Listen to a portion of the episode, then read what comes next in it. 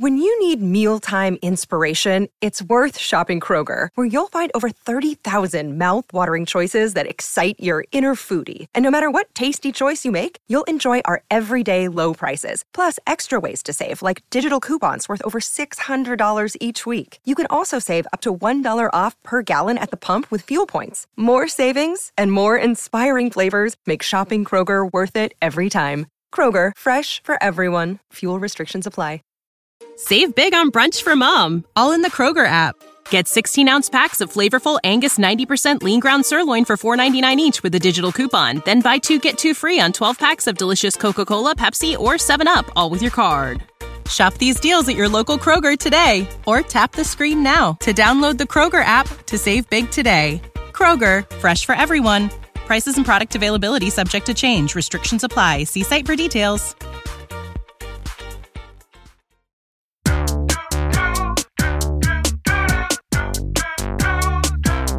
Hello, Internet. Welcome to another episode of Reel Psych. I'm Dr. JD Barton, and I am a licensed clinical psychologist. I'm Dr. Joanna Witkin, and I'm a cognitive neuroscientist. A Reel Psych is a podcast where we share our gorgeously thoughtful opinions on the psychological phenomena playing out in in all of your favorite movies. JD, will there be learning? Of course. Will there be science? I believe there will be, yeah. Will there be delightfully informal, explorational, informational conceptualizations from two best friends who would be talking about this anyways? I would be so happy to provide that to you today. In fact, it would be my privilege. you sound so cozy. I put on therapist voice. I put on That's "Mm, you know, you know. I don't really talk like that as a therapist. Uh sometimes I might sound a little adjacent to that. We're like, you know, maybe maybe the world does suck right now and maybe it's not that you suck. I might like say a- things like that. it's like a warm hug. in a voice. Listen, that's why they pay me the medium bucks. How you been, George? I am good. I good. haven't seen you in a second. I know. We skipped last week without did. really announcing it, but It's fine. We've been catching up on uh, uh, the our our gorgeous like previously established schedule of dropping on Tuesdays has been interrupted, but I we're really working on getting back to it. And by we, I mean me. Uh working on getting back to it, especially starting in January. So we'll be uh yeah. It's been Wow. hectic. yeah. Yeah, holidays. I mean, well, Ho- yeah. How- holidays, some travel. Also for me, it's just like I had uh my my life is far less structured than it used to be, and I do really well in structure. I'm discovering. And so like some of these things are like, right, oh yeah, I could do that tomorrow. So I'll just do that tomorrow. And then tomorrow comes and I'm like, but I could also do it tomorrow. best tomorrow day comes. for doing things the best day tomorrow. is tomorrow. Yeah. If you do it at the last minute, it only takes a minute. Yeah. I mean, you know what's also hard is like, I'm like, how dare you not do this job that you do for free more in a more timely fashion? Uh, You know what?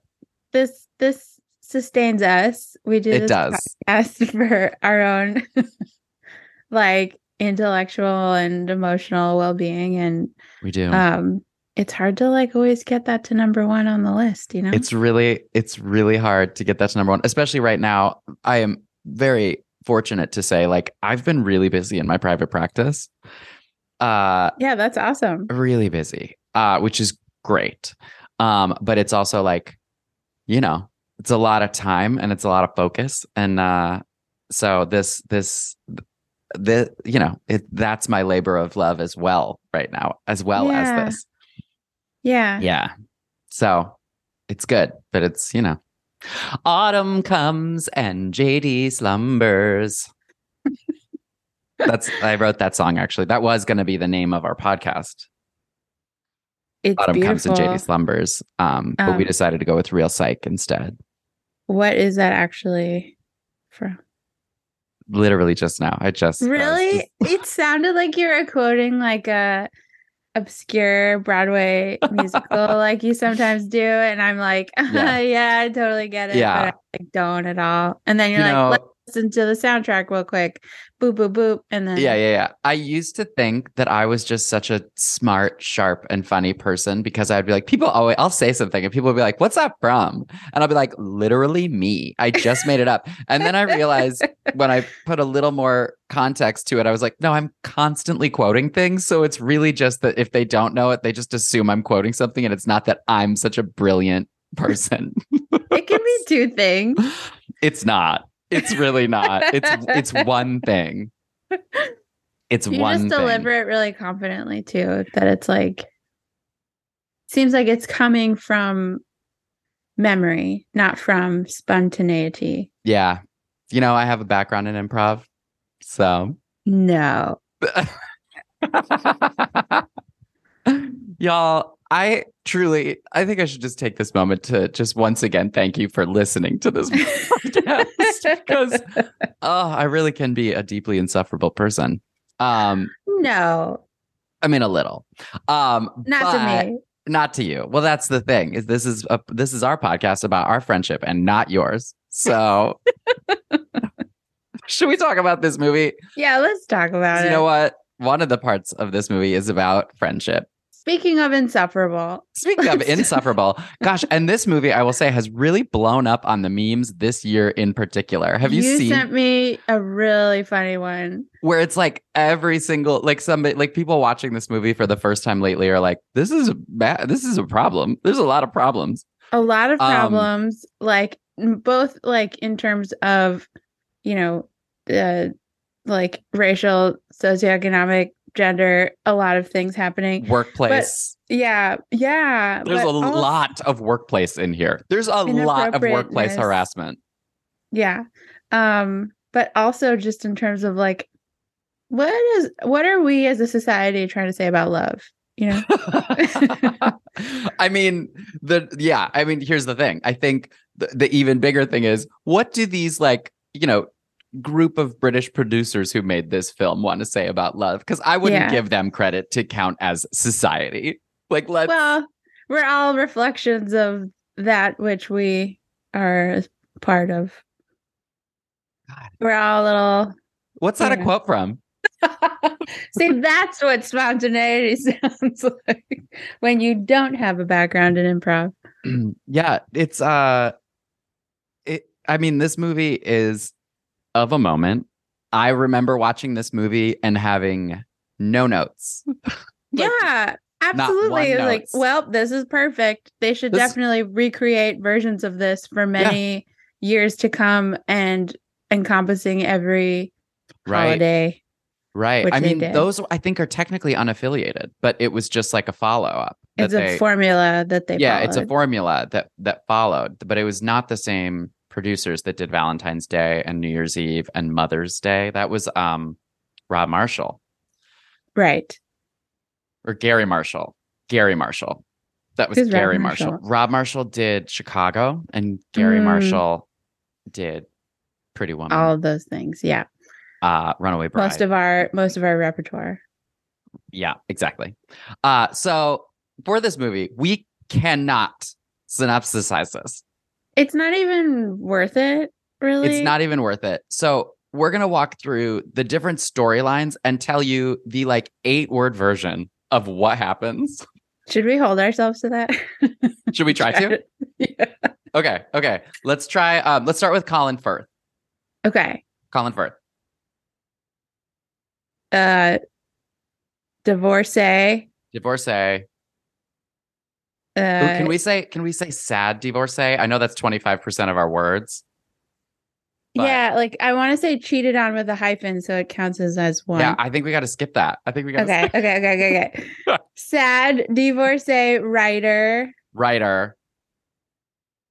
escapes to Nope, nope, nope, nope. We got to make this a vacationing. Sad divorcee writer seduces housekeeper without speaking. Oh man, that's real good. That's, That's real seven. good. Portuguese. Portuguese. yeah. Okay. You guys have seen this movie. I don't even think we need to explain it. It's a pro- we can That's say it's, done. He's it's a done. problem. It's a problem. This is workplace. I mean, granted, harassment is in the eye of the recipient, Therefore, like if if any of y'all have ever done an HR, and this is going to be a theme for the rest of today, any of you have ever uh, had to do like a big thorough HR training, you can ask someone at work out on a date. The only thing is that they are able, like that it is acceptable for them to perceive that as harassment. It's also possible that they will not receive it as harassment. So Mhm. don't flirt at work. Like you just it harassment is in the eye of the recipient. it's risky. So something that feels complimentary to one person could feel harassing to another person. So let's just be aware. So in this movie, technically, there's no harass. Well, there's minimal harassment because the people seem to be pretty willing parties. Although I got to say, like the one in which like the uh, the, the assistant is harassing her boss, Yeah. he seems to be like cooperative at least in the end that one is both the most problematic and least problematic because it's at the very least it's a subordinate so the power The power dynamics. Yeah. dynamics are a little less problematic i mean also i should say the colin firth one we're making a lot of like socioeconomic and class things about like power differentials and things where like you know uh for her to clean his house also doesn't necessarily mean that he holds a tremendous amount of power over her now hugh grant as the literal prime minister of her nation, Mhm. uh, you know, there, there's an awful lot there. But they show they juxtapose that with an even more disgusting example to make him look like it's not an issue with Which the president is- of the United States. yes, the president of the United States harasses Martine McCutcheon. hmm Um, uh, should we do one or two more eight word summarizations? Yeah, let's okay. Okay. Which one? Should we do Hugh Grant? Yeah, let's do that. All right, go for it. Prime Minister That's one word. We're going to count it as one. It's a Okay, okay. hyphenate. It's not really a hyphenate, but we're going to make it one. loves assistant uh Prime Minister fires assistant. It's like attraction yeah because attraction kisses her. Yeah. yeah that's really good man i am bad at this uh and then let's let's throw in um you know what, let's throw in the one with the little kid. The little kid. uh yeah that one's about that one's about my name that is about Joanna.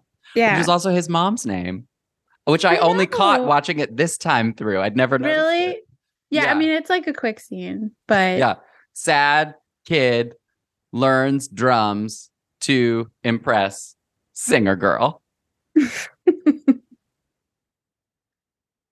yeah, that one. Um, also, fun fact, and, and one of the ma- amazing memes I saw about this movie um, is that that kid in it, I can't remember his name, but that kid in this film, Brodie Sangster some, thomas Brodie name. sangster or something sure, Yeah. he was in game of thrones yeah, he was in Game of Thrones.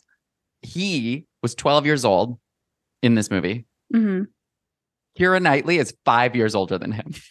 that's unreal and he He's looks 17 years old in this film, and she is a married woman Ugh.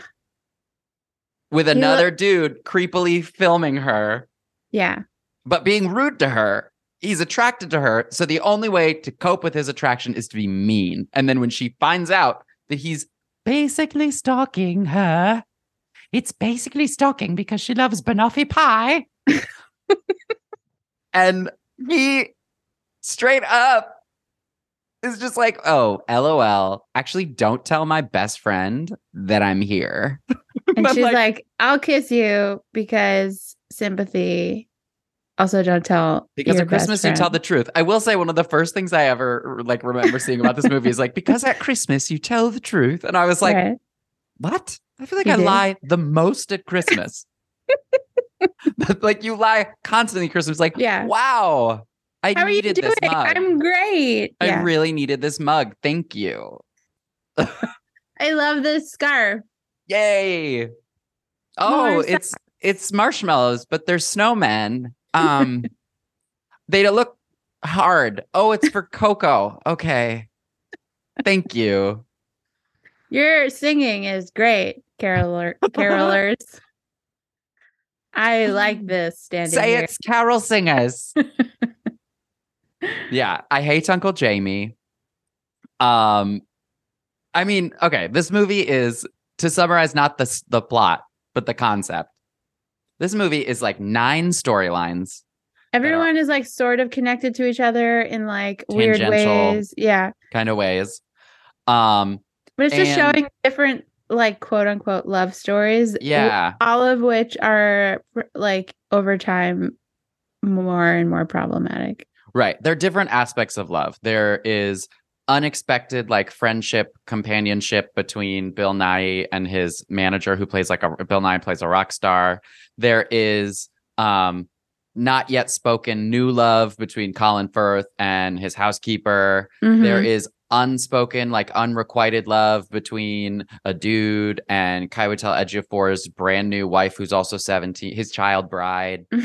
Um, there's like a marriage there's that's a marriage that's, struggling. that's on the ropes where he Yeah. maybe cheats. They never really tell you. We know that he bought her a necklace.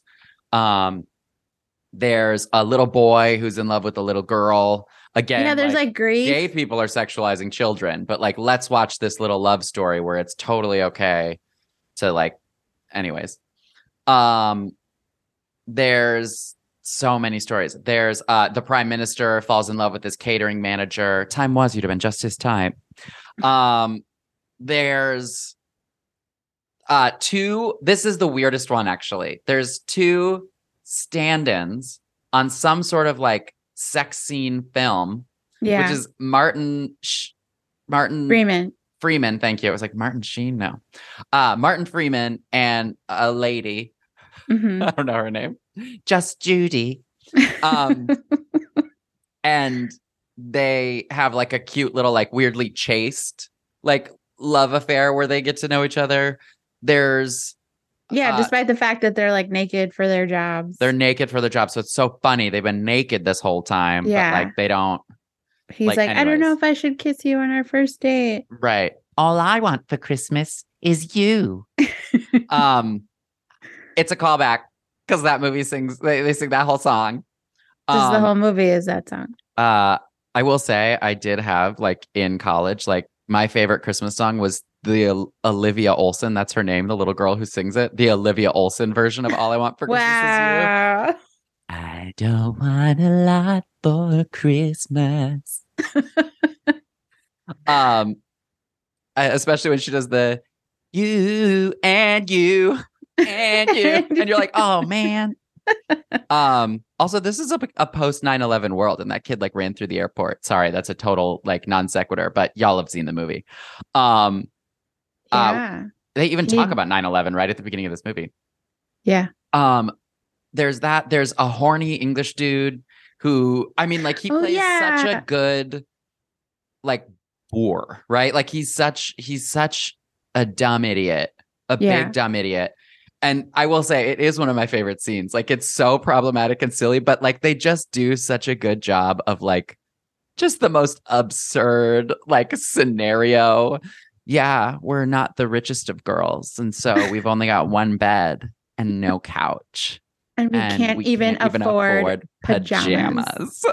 yeah, like it's That's so- what Wisconsin is like, Ugh, right? And you forgot about Harriet. You're gonna love her. She's the sexy one. Uh the, that that scene is so stupid, but I really do. And and I- weirdly not that problematic, believe it or not. It just like exists as like a straight it, it, it is. It actually is incre- incredible. It is entirely it's consensual. just fun. There is no dif- power differential. It's these women are happy to sexualize this man, and he is thrilled to receive that. um, God, what is that? It That there's a sad marriage. Yes. Yeah, I mean, y'all. oh, there's Laura Linney. hmm. Yeah. Uh, you don't even need eight words. It's like Laura Linney, quit it. that is four words to summarize that story. Yeah, Laura Linney with the hot Rodrigo Santoro. Yeah. who honestly like i don't think he's the most amazing actor he's the, like one of the most beautiful humans that's ever existed on the planet He's an actor. that was actually really good improv i was like yeah he did other stuff I like He was was, in totally on board. um that was good. Um he's so hot, but I actually feel like he plays this character so like I do I really believe his love of Laura Linney. And like I, I, I'm not saying it makes sense. I'm saying I believe it. yeah, I think he's like very one dimensional, just like the assistant. Yeah, I mean he's a very like perfect character where he's Yeah. so so so hot. I'm an architect. He's like pining for her. Oh god, he's an architect. That is a sexy Isn't- job. yeah. That's a hot job. My brother in law's an architect, so I feel blah about that. But My I love him. An architect. oh, really? that doesn't mean every architect is hot. My neighbor Wita, she's real cute. She's hot. She's got good vibes. Um, our dogs are best friends, so we're kind of co-parenting. So I guess she's like Oh, Judy. Judy's mom. Judy's mom. Yeah. Yeah. Um, y'all have probably bark on the podcast, but it's mostly Gordy. It's mostly Gordy. Um, yeah. Okay. So this movie is an amalgam of a bunch of storylines, and at the very end, it's all about love.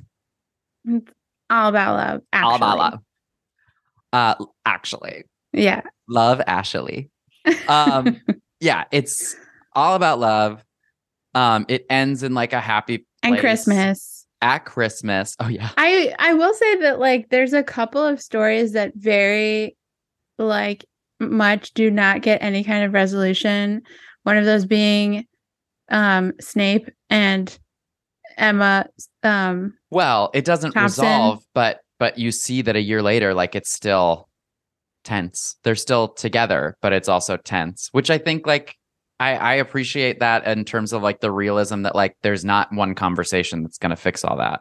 right. And it doesn't mean that they're gonna separate either. Like you know what I mean? Everybody's relationship is their journey. that one made me sad. Um, yeah, I think I said last week they there was a gay storyline, but they cut it where somebody's Mhm. spouse, where the principal of the school spouse was dying. Also, Mr. Bean is there and somehow is oh my magical. god, fantastic. Does he have magic Santa powers in like a weird way Yeah, he like winks at the airport.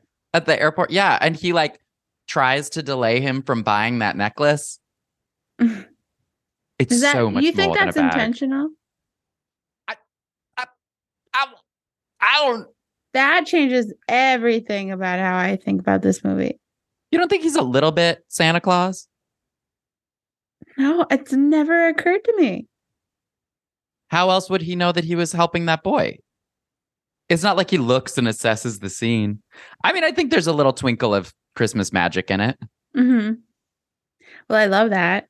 Let's say yes to that. yeah, Rowan Atkinson is Santa. Santa. Or like, you know, Kris Kringle, however you celebrate. yeah, uh, okay. Yeah. So yeah. this movie is like, you know, it's it's like a tradition. It's a Is tradition. it perfect? No. it is not. Is it aging well? No. No. No. No. We know It's a like a little bit less- harassment. It's a little less fun to watch every year, I have to say, but do I still do it? Yes.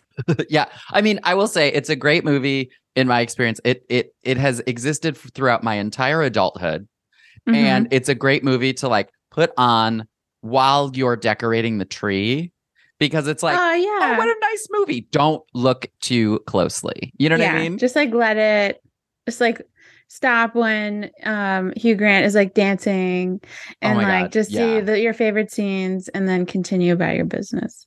Yeah, there I saw some weird interview where he was like, "I refused." They were like, "You're going to have to dance." And I was like, "Absolutely not. I'm not going to do this film if I have to dance." But then I got on set and they were like, "You're dancing today." And I did it. and that's just what I did. And it was like, "Wow, you're a hero, Hugh so Grant." brave. Yeah, famous hero Hugh Grant. Uh, totally non-problematic person. so brave. Hugh Grant. Yeah, it was just like, yeah, now it's this amazing movie scene. And it's like, bro, this movie is getting less amazing every year. But Yeah. just like we have said several times on this podcast, you know what? Sometimes our favorites are problematic. And it is part of the, the goal of this podcast to create a space we can process what it means to be like, wow, that movie that I love, for instance, Maid in Manhattan, where I was like, huh, yeah, it's not great. Also, I sure like that movie. yeah, like yeah, that's that should be maybe if we ever change the name of our podcast. yeah. That didn't age well. Let's process. Yeah, uh, we could just call it problematic or not. We'll change that. Maybe that'll be our spin-off. Problematic or yes, problematic. Problematic. Period. Yeah, we'll call it the Bartkin test, which yeah, this movie which does I not totally pass. remember what that is. the Bartkin test is is our own appropriation of the Bechdel test. So, do Right. two people of color have a conversation in the movie that is that is not about a white person? Do you know what? I'm gonna have to do it. That might exist already. Oh, maybe. I mean, l- l- I- as I said, the Bechdel test is this, but for women, right? Do two women have a scene in the movie where they have a conversation and it's not about a man? Right. um, which is actually very rare. And as I've made the observation, also funny because Alison Bechdel's most famous piece of writing is Fun Home, which does not pass the Bechdel test. right. Right. Um, but in this case, uh, this movie does not. This movie does feature a number of actors of color in Mm. very small roles for the most part, um, and they do not uh, have any scenes with each other, Correct. to my knowledge. Feel free to send us a DM if I'm wrong, because it happens once a year and it hasn't happened yet. So it's coming up. it's coming up real quick. Run out Um, of time. We are. But what we are going to do is take a break in a second. And when we come back, we're going to talk about some cute little stuff that is basically not about this movie, but it is about It's like research about love. love. Yeah. It's about Actually- love, actually. we're going to jail. Um, yeah, it's about love, actually. Uh, and so it's not about love, actually. It's about love, actually. Yeah. Uh, I've got some facts about love. Joanna's got some cool studies about love. And that's happening right after this break. So we'll be right back. Bye. Bye.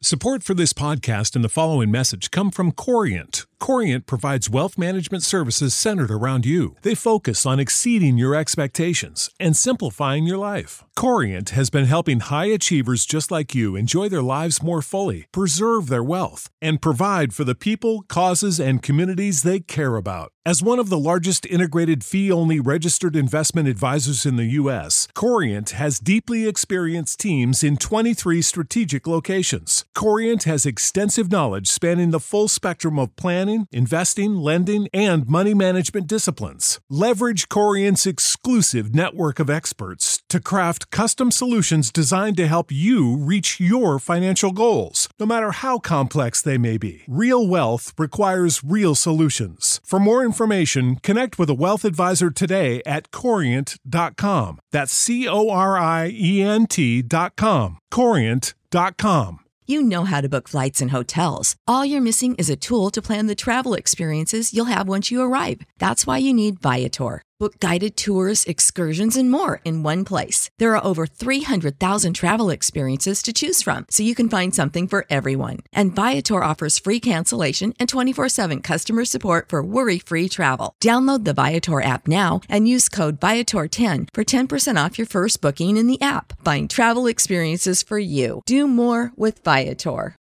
When you need mealtime inspiration, it's worth shopping Kroger, where you'll find over 30,000 mouthwatering choices that excite your inner foodie. And no matter what tasty choice you make, you'll enjoy our everyday low prices, plus extra ways to save, like digital coupons worth over $600 each week. You can also save up to $1 off per gallon at the pump with fuel points. More savings and more inspiring flavors make shopping Kroger worth it every time. Kroger, fresh for everyone. Fuel restrictions apply. Hey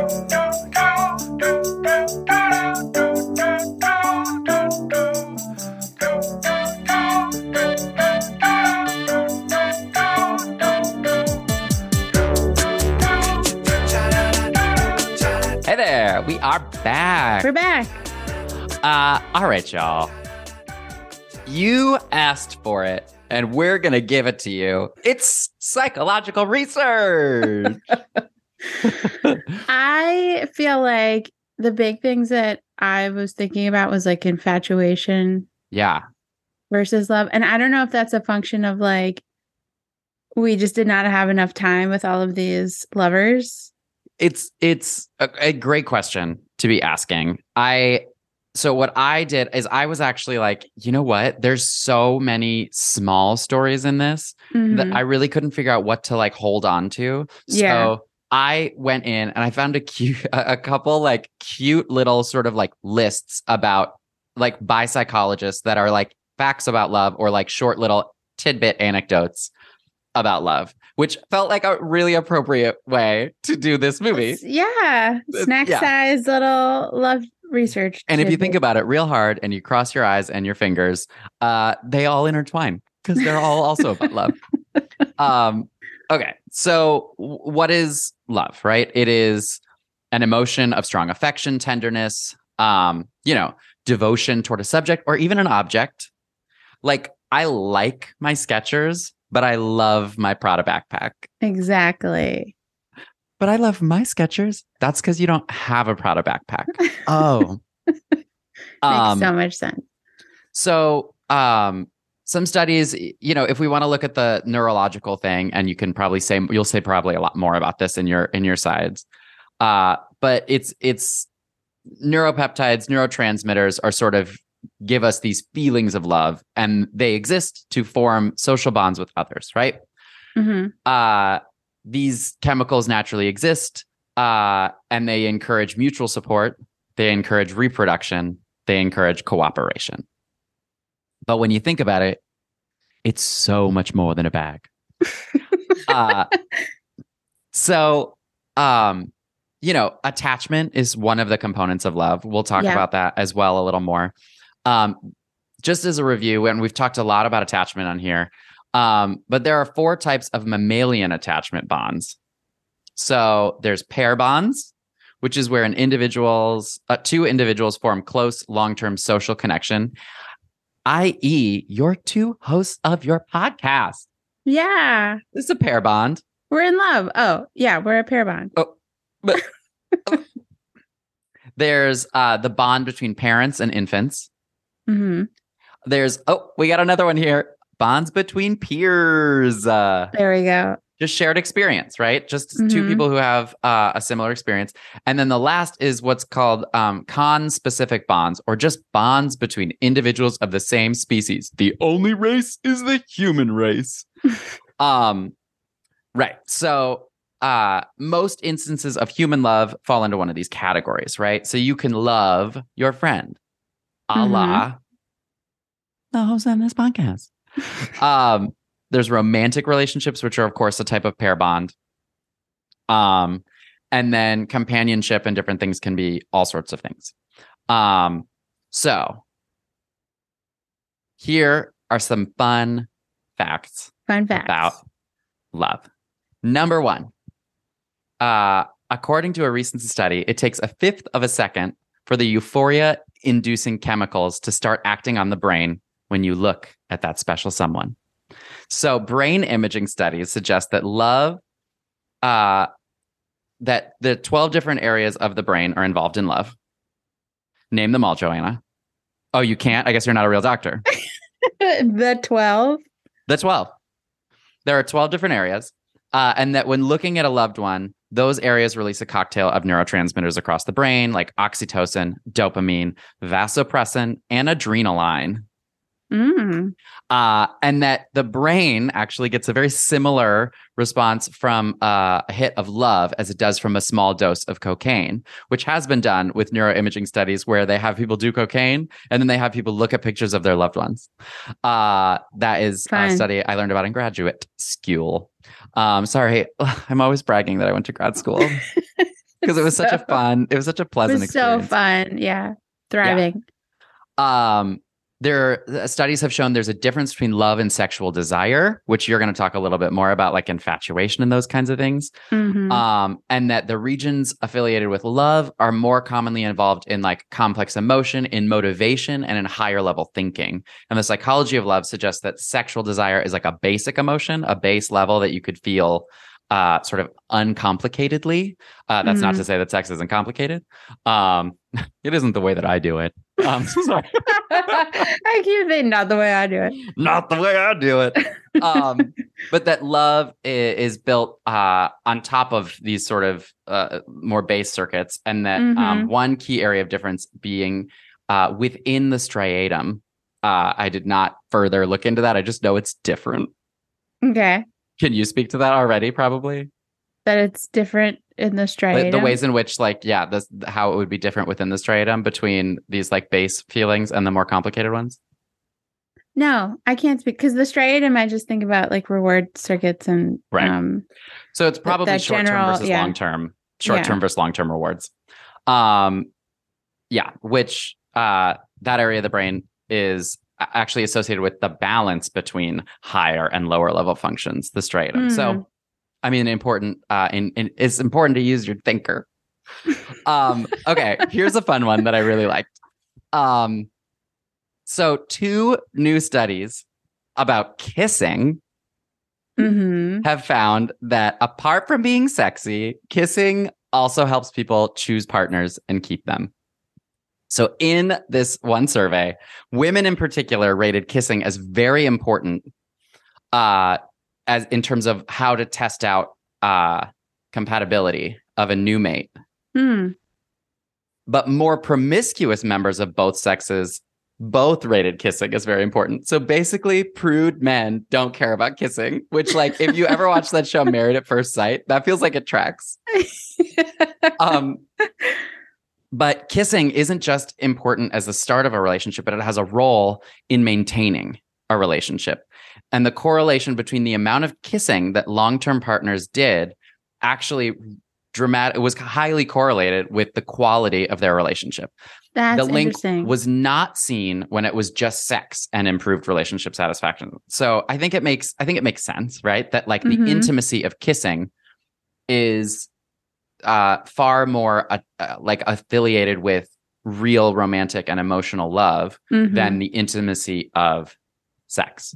Yeah, Um which I thought I I'd never heard this. I was really tickled when I saw that this. makes sense to me. But yeah, that's really interesting. right?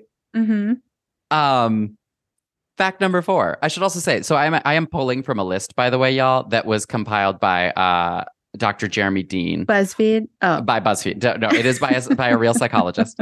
Um, uh, actually, an English psychologist. oh my god, Because the movie. he's is probably seen it. Number four, and I love this one. People who live with each other for 25 years may actually begin to develop similar facial features. What? So when people are like, they've been married so long, they look like the same. So on the study, uh, this found that 20, 25 years of marriage, the facial features of couples actually become more similar as judged by independent observers. Was it features or like like behaviors or mannerisms? Well, I think it's so uh, the, the the author of this listicle uh, talks about similarities in diet, environment, personality, Mm. um, or even just empathy.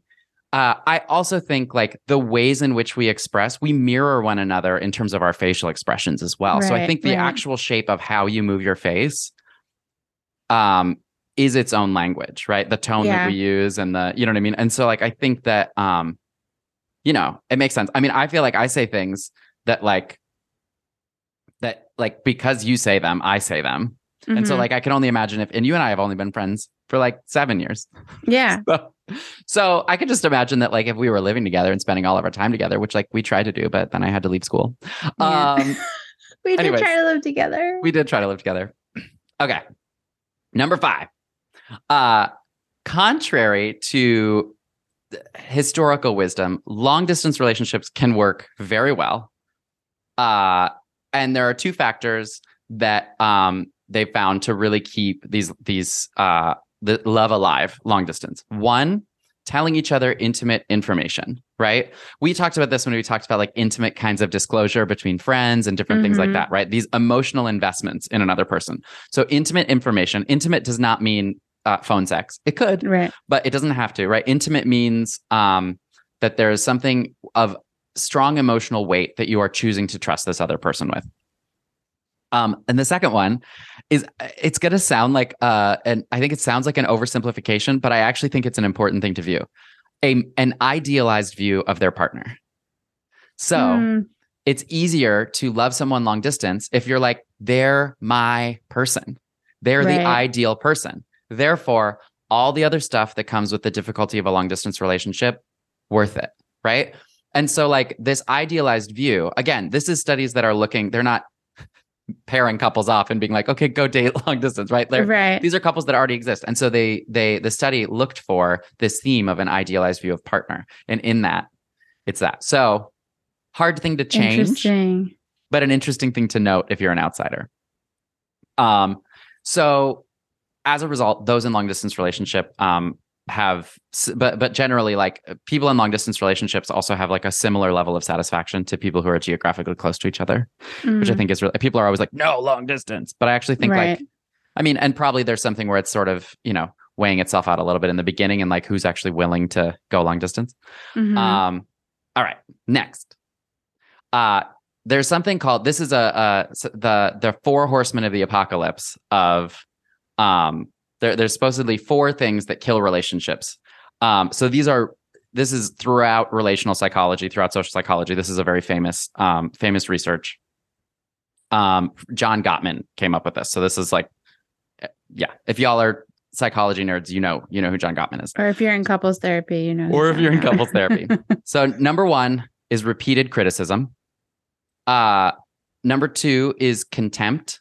So Yeah. like even like things like sarcasm, um, defensiveness or stonewalling uh are are the, like the main things to be kind of looking for. So Mhm. those are super important, right? Wait, Um is that three? contempt, defensiveness, sorry, defensiveness, Uh huh. stonewalling, criticism. Oh, okay. Okay. Sorry, I yeah, def- I, I I conflated defensive and stonewalling because they feel the same. Stonewalling is a total shutdown, though. Yeah. Stonewalling is they're out. It doesn't matter what they say to you, right? Um, and I think actually, is contempt the worst? Ooh, I wonder. I don't. I mean, to me, like stonewalling. Means you've already given up. Yeah, like it's like seems past Yeah. contempt, but I don't know. Yeah, I don't know. So those are the four. So be watching out for those in your own relationships. Uh, we're almost done here with my fun facts. um uh modern marriage as it is now actually demands an element of self-fulfillment.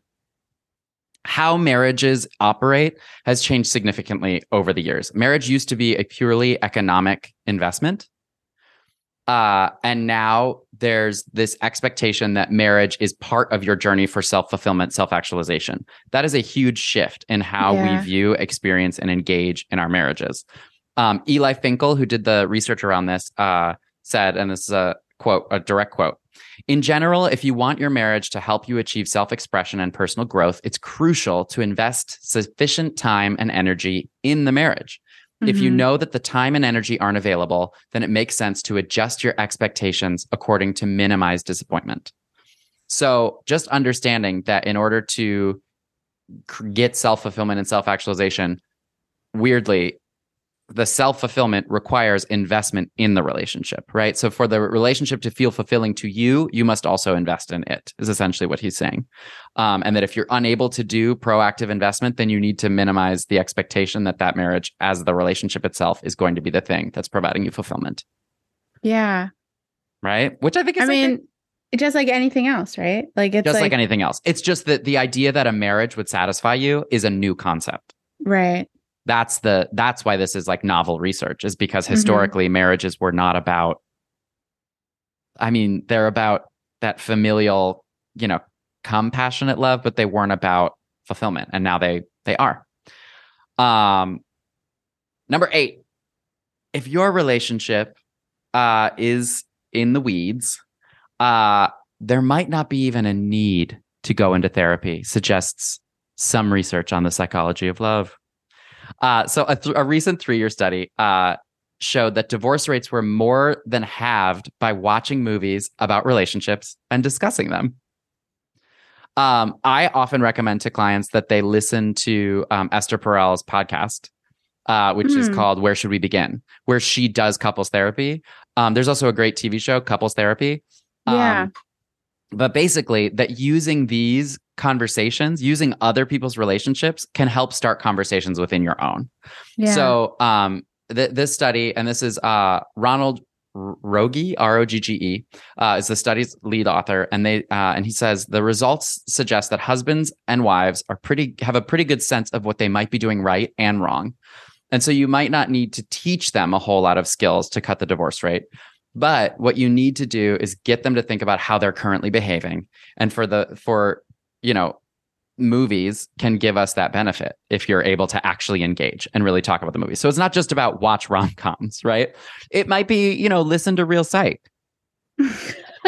to save your marriage. I would I would think like what you were citing were like more documentary style or like real world examples as real world opposed to like as rom coms. Yes. Yeah, yeah, yeah, Yeah. I think but I think there are a lot of movies like um there are a lot of more serious relationship movies that I think like can Yeah. be uh yeah, it doesn't have to be romance movies. I mean like we think of how much we talked about we learned about relationships when we watched The Notebook. Callback. Totally. Um Totally. old one, right? Yeah. Um, yeah. Uh, also, uh, this is I'll do this one real quick. Uh, there are five different kinds of post-divorce relationships. Hmm. Dissolved duos, uh, which is where the father, typically the father, has disappeared. One or one of the parents is gone. Mhm. Perfect pals. They really went with alliteration with these. Uh, where parents continue to be good friends. Uh, cooperative colleagues. I think this is the most common, where couples move on, but sort of they, they have a good footing, but they very much moved on in their lives. They're they're not so relationally intertwined apart from co-parenting. Angry associates, right? Tense uh, divorcees, but they do where the fighting continues, but they work together. And then the last is fiery foes, where children are sort of the pawns, and there's a really contentious thing. Are these all like um post divorce with children? yes, Okay.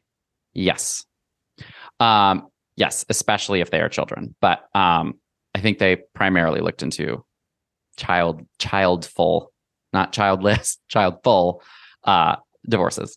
Right. Um, okay. And the last thing, which I think is hugely important, a recent study um, of over 4,000 adults in the UK, topical, uh, found that the biggest indicator of feeling loved and cared for by a romantic partner is simple acts of kindness. So, bringing your partner a cup of tea in bed, putting out the garbage, giving them a compliment that is sincere, um, can do uh, a lot more than you would think. A, a box of chocolates, of you know, flowers, things like that, as an apology, are not the same thing. Notably, right. Right. but out of the blue, doing something kind for your partner is, uh, at least in this particular study, was the number one indicator of like feel of of how the recipient, and this is the study specifically looking at how do you feel, when do you feel the most loved by your partner, the most cared for, and so it might be an interesting thing, um, you know. Do something nice for your partner, and also maybe have your partner listen to this episode, and they can do something nice for you. yeah. And by having them listen to the episode, you're doing something nice for us. And we feel cared for. I love that. Those are those are all really fun. They're cute, right? And Yeah. it's it seems like a little problematic, but also cute, which felt like appropriate for this movie. it's on brand. it's on brand. Yeah. I did a I did a little bit more like empirical research. Sure. I think like yeah, I I like those facts though. I think they touch on a lot of things that we I don't know. I I feel like I think Hugh I Grant touched on a lot of things. I uh I think TikTok and Instagram, I watch a lot of these things on there and some of Yeah. them touch on like some of the things that you were saying. I mean, Um, don't always trust TikTok, y'all. There's a lot of things on Don't. TikTok that are like, did you know that the chemicals in your brain that cause love could make you move a semi truck off of a baby's head immediately? And it's literally science. so don't call 911. Don't call 911. Just do Did it. you know that if you love someone, you will physically kill anyone for them? Look it up. It's in the thing. Yeah. Anywho, yeah. Anyhow. I did see that um oxytocin uh like or the the the beginning stages of falling in love Mhm. can literally like make you require less sleep or like your other needs are kind of like Oh lesser because you're Yeah. like so amped up on this love that you're like you know uh feeling with someone else yeah, for the first time and that I hate how like how much I'm like. "Mm, that's why we talk all night on the phone and we just Right. cuddle and we wake up feeling happy and Yeah, not tired at such all a pawn.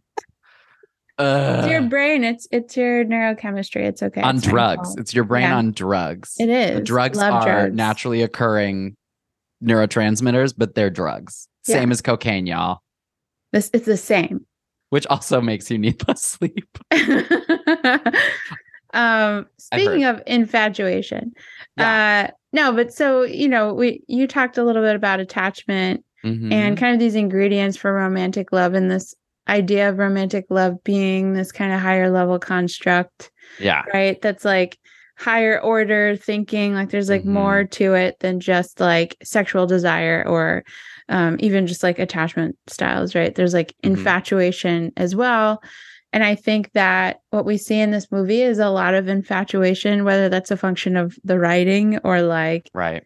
what we're act- you know that's what we're kind of seeing Mhm. um and so i thought that that was really interesting to to think about and there's been some studies into kind of uh disentangling those two constructs of romantic love between like infatuation and attachment Mhm. um and essentially i mean like long story short is like yeah there are different things um but some examples of like what infatuation might think of in terms of like if you're assessing it using like a survey or something um is so like some items that you might be like that might be uh measuring infatuation would be like I stare into the distance when I think of, you know, my partner. um, I get shaky knees when I'm near them. Um, these kind of like really physiological, like yeah, high arousal Twitter kind of yeah Yeah. yes. um my thoughts about my partner make it difficult for me to concentrate on other things um you know there there's a lot of like um it's you know associated with kind of these like euphoric feelings but also there can be lots of negative feelings like insecurity nervousness anxiety like those butterflies right? There's kind of like a, mi- a mix of both. Um but then attachment or secure attachment is really like not associated with negative feelings.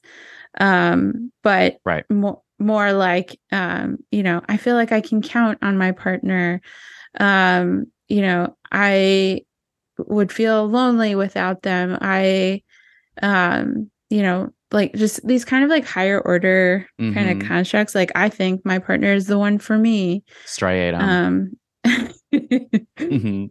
or like the you know my partner is the person who makes me feel the happiest or you know my partner's part of my plan for the future so these kind of like higher order less less like physiologically tied or like Right. arousing kind of things Less base. um yes and so it's interesting to to kind of think about you know we're, we're talking about two different things here like yeah. i would i would call this movie infatuation actually The infatuation station. yeah yeah exactly Yeah. um but it is interesting too like you were talking also about studies looking at um like uh neuroimaging of people who are in Mhm. love Mhm. and so i was looking at some studies um and there have been some like imaging studies on looking at pictures of of someone you're in love with versus friends versus just attractive strangers um Okay. and there is like higher like um uh like responses neurological Totally. responses to someone that you love i looked at it as a function of attention and memory because that Mhm. was like what I did my PhD in. Um, but basically, you know, when we're talking about very like emotional information, we tend to attend to them and Yeah. remember them better. yeah, yeah, yeah. Pupils dilate. Dot dot dot. hmm That Yeah. because it's a function of this like the arousal of Mhm. emotional information, right? It makes you. It's more. It's literally more activating in your body, Mhm. and that primes your brain to say, okay, I got to pay attention to this and let me remember this.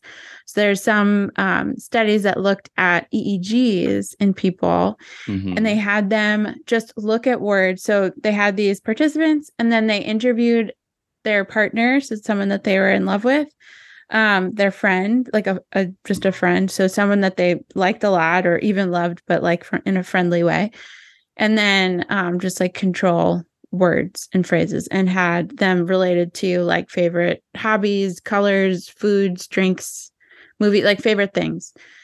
Um, and so participants viewed the words while like wearing this EEG cap.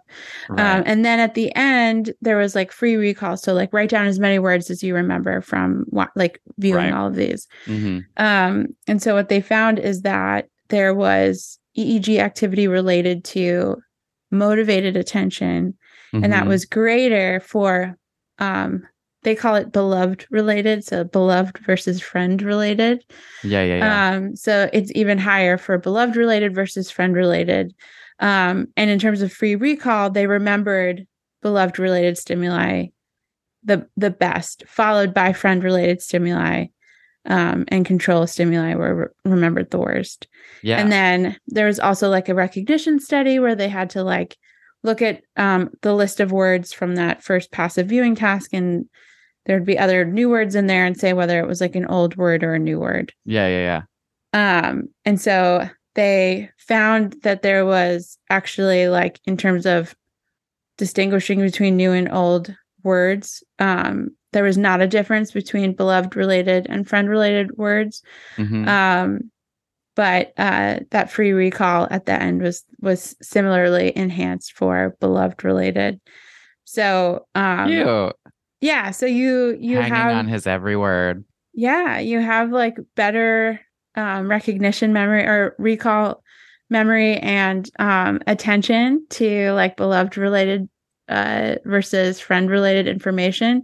And that's not a function of like the positive feelings you feel about that person, right? They're Right. both positive. It's like arousal. It's really like the Yeah. the strength of which your love is. Oh you yeah, know, yeah, yeah. presumably I feel like there's a your- really good argument to be made in terms of like a, a spousal agreement or a disagreement, being like, no, no, I love you, which means I definitely heard what you said better than you remember what you said, and you said this. right. No, no, Like the intensity of my love is actually so good that I promise you, I remember perfectly. Because if you know what, there's one thing you don't really love yourself, and though you're not listening, Yeah. that's the fight. That's I'm gonna use that. That sounds Yeah. great. Yeah, like it's I gonna work really well. relationships earlier. This is the best way to to fix your relationships.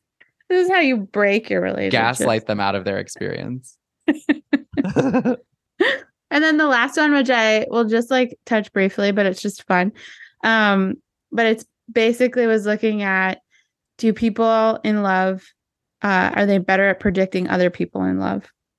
oh, okay. And so, yeah, yeah. So basically, they had participants who like rated, you know, whether they were in love or not, Mhm. um, amongst other kind of like factors about love, Mm-hmm. um, how obsessively they thought about love, like how in love they Mhm. were at the time of the study, um, how much experience they had with love, and then they watched video clips of couples and Mhm. then gave a rating of how in love they thought that they were. And these are real couples, and right, like right, right. So first the Raiders got rated, and then the Raiders rate. Yeah, Yeah, yeah. Raiders Raiders gonna rate. Um, and so so then they had this measure of accuracy because the video clips they were watching was like actual couples who Right. completed their own ratings So, Right, of course. yeah, yeah so um so they were able to and then they also rated how confident they were in their ratings so they're Yeah. like i think they're super in love and i feel 100% sure about yeah, that yeah, yeah. and what they actually found was that the people in love um felt really confident about their ratings but they were actually less accurate. Which is really funny. But i mean i think it speaks to possibly you know they're they're kind of like uh using their own judgment of their own experience of love and maybe that's biasing them in a way that like doesn't allow them to like yeah. They watch it, objectively like, view "Oh, I heard her talking. It's just like me and my Aaron. oh, we're just the same. They must be in love. right They must be in love. Right. exactly. yeah. I just thought that was funny. That's amazing. Yeah. Um, ah, love, Love. love.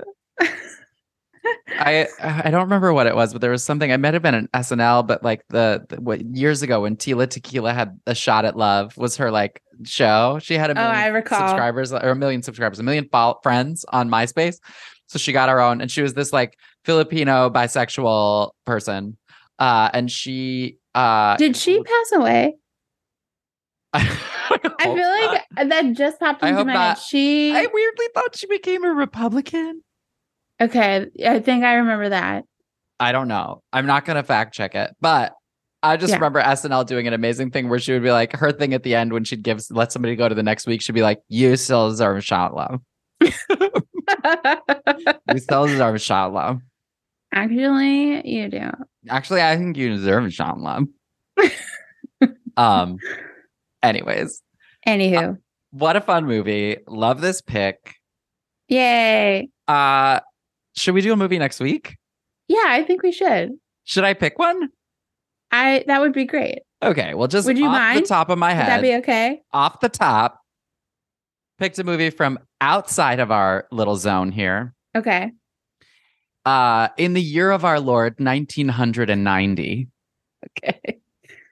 Uh, it seems appropriate on account of Christmas. Jesus. Uh, Jesus. I thought that was an exclamation. uh, there's a bunch of taglines. Um, but there's one that is the best one. Okay. Uh, 1990, a family comedy without the family. Is it Home Alone? It is. I have never seen this movie. oh my god! I know. It's like one of those that's like a shameful secret. Yeah. I've, never seen- seen You know it. what's funny? I've never seen a Christmas story. Oh, I I've seen parts of it. I've never seen the full thing. I that's my thing. Is people are like, oh yeah, because in a Christmas, I'm always like, I never. That was not my Christmas viewing. Mhm. Home Alone though was year round viewing for me. You've never seen Home Alone? Yeah, isn't that wild? hey, let's watch it for this podcast. I think that's a great idea. Um, Home Alone to me sits in a very similar place as like Hook. In just like Mhm. in childhood, it was like everybody's seen that movie. Like Right. everyone has seen that movie. I guess you didn't have a childhood, Yeah, famously, I did not. famously grown into an adult overnight. Generational trauma. Yeah. Yeah. oh, you know, me just wandering around in the continent that my ancestors colonized. Traumatized. Yeah. Yeah. Uh we watched Home Alone in my in my family. I have also we talk a lot about 30 minute musicals, y'all. I've also done a 30 minute musical for Home Alone. Who are you? I was Uncle Frank. Uh he famously says, "Look what you did, you little jerk." so I got the like it felt like actually a very sitcom moment for me back when I did whenever we've actually done that show many many over many years, but uh in that like that line everybody's waiting for it. So like when you do it, it was a very like Steve Urkel like, "Did I do that?" and everybody's like, Mm, "He said it." yeah. It's like to do the Carlton dance and have everybody like, oh, that's the thing. They're all That's the waiting thing for we're it. waiting for. Yeah. um, and that uh yeah, so I got to be Uncle Frank. But we get to talk about a movie you've never seen that is Mhm. also making the rounds on some memes once again. yeah. The holiday season. Catherine O'Hara is in a commercial, like doing a callback to. Oh, is she? Mhm. Kevin. Yeah, Um, and it's Kevin Hart is the other person. That's So it's like a play what? on Kevin. make that money. Yeah. Make that money, Catherine. she looks great. of course she looks great. Yeah. You look great. Um, First Wives Club callback. Uh, anyways, y'all, you are the real stars here. But- Thanks for putting up with us. Thanks for putting up with this. This has been a particularly indulgent episode. I have been Dr. JD Barton. And I've been Dr. Joanna Whitkin. This has been another gorgeous episode of Reel Psych. So please, Like, rate, subscribe, tell a friend. Check us out on YouTube. We have no subscribers. Y'all are doing an amazing job downloading it on the audio, and no one cares about those videos. They're also the search engine optimization is not great. I'm seeing what yeah, there's do. lots of issues there. There's It's- issues. You know what? yeah. Keep listening however you want to listen. You Yeah. know what? You know what? That's all we got to say here. You do you, boo boo. You do you, baby boo. Love you much. Bye. See you next week. Bye.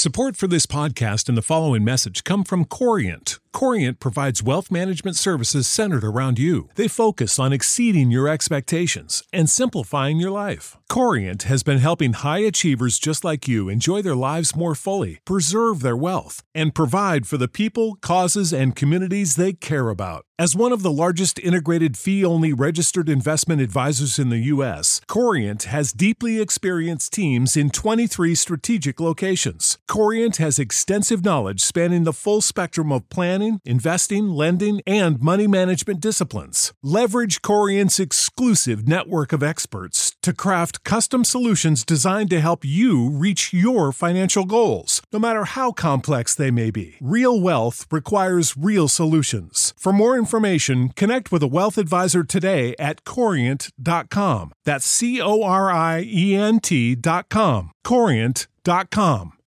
When you need mealtime inspiration, it's worth shopping Kroger, where you'll find over 30,000 mouthwatering choices that excite your inner foodie. And no matter what tasty choice you make, you'll enjoy our everyday low prices, plus extra ways to save, like digital coupons worth over $600 each week. You can also save up to $1 off per gallon at the pump with fuel points. More savings and more inspiring flavors make shopping Kroger worth it every time. Kroger, fresh for everyone. Fuel restrictions apply.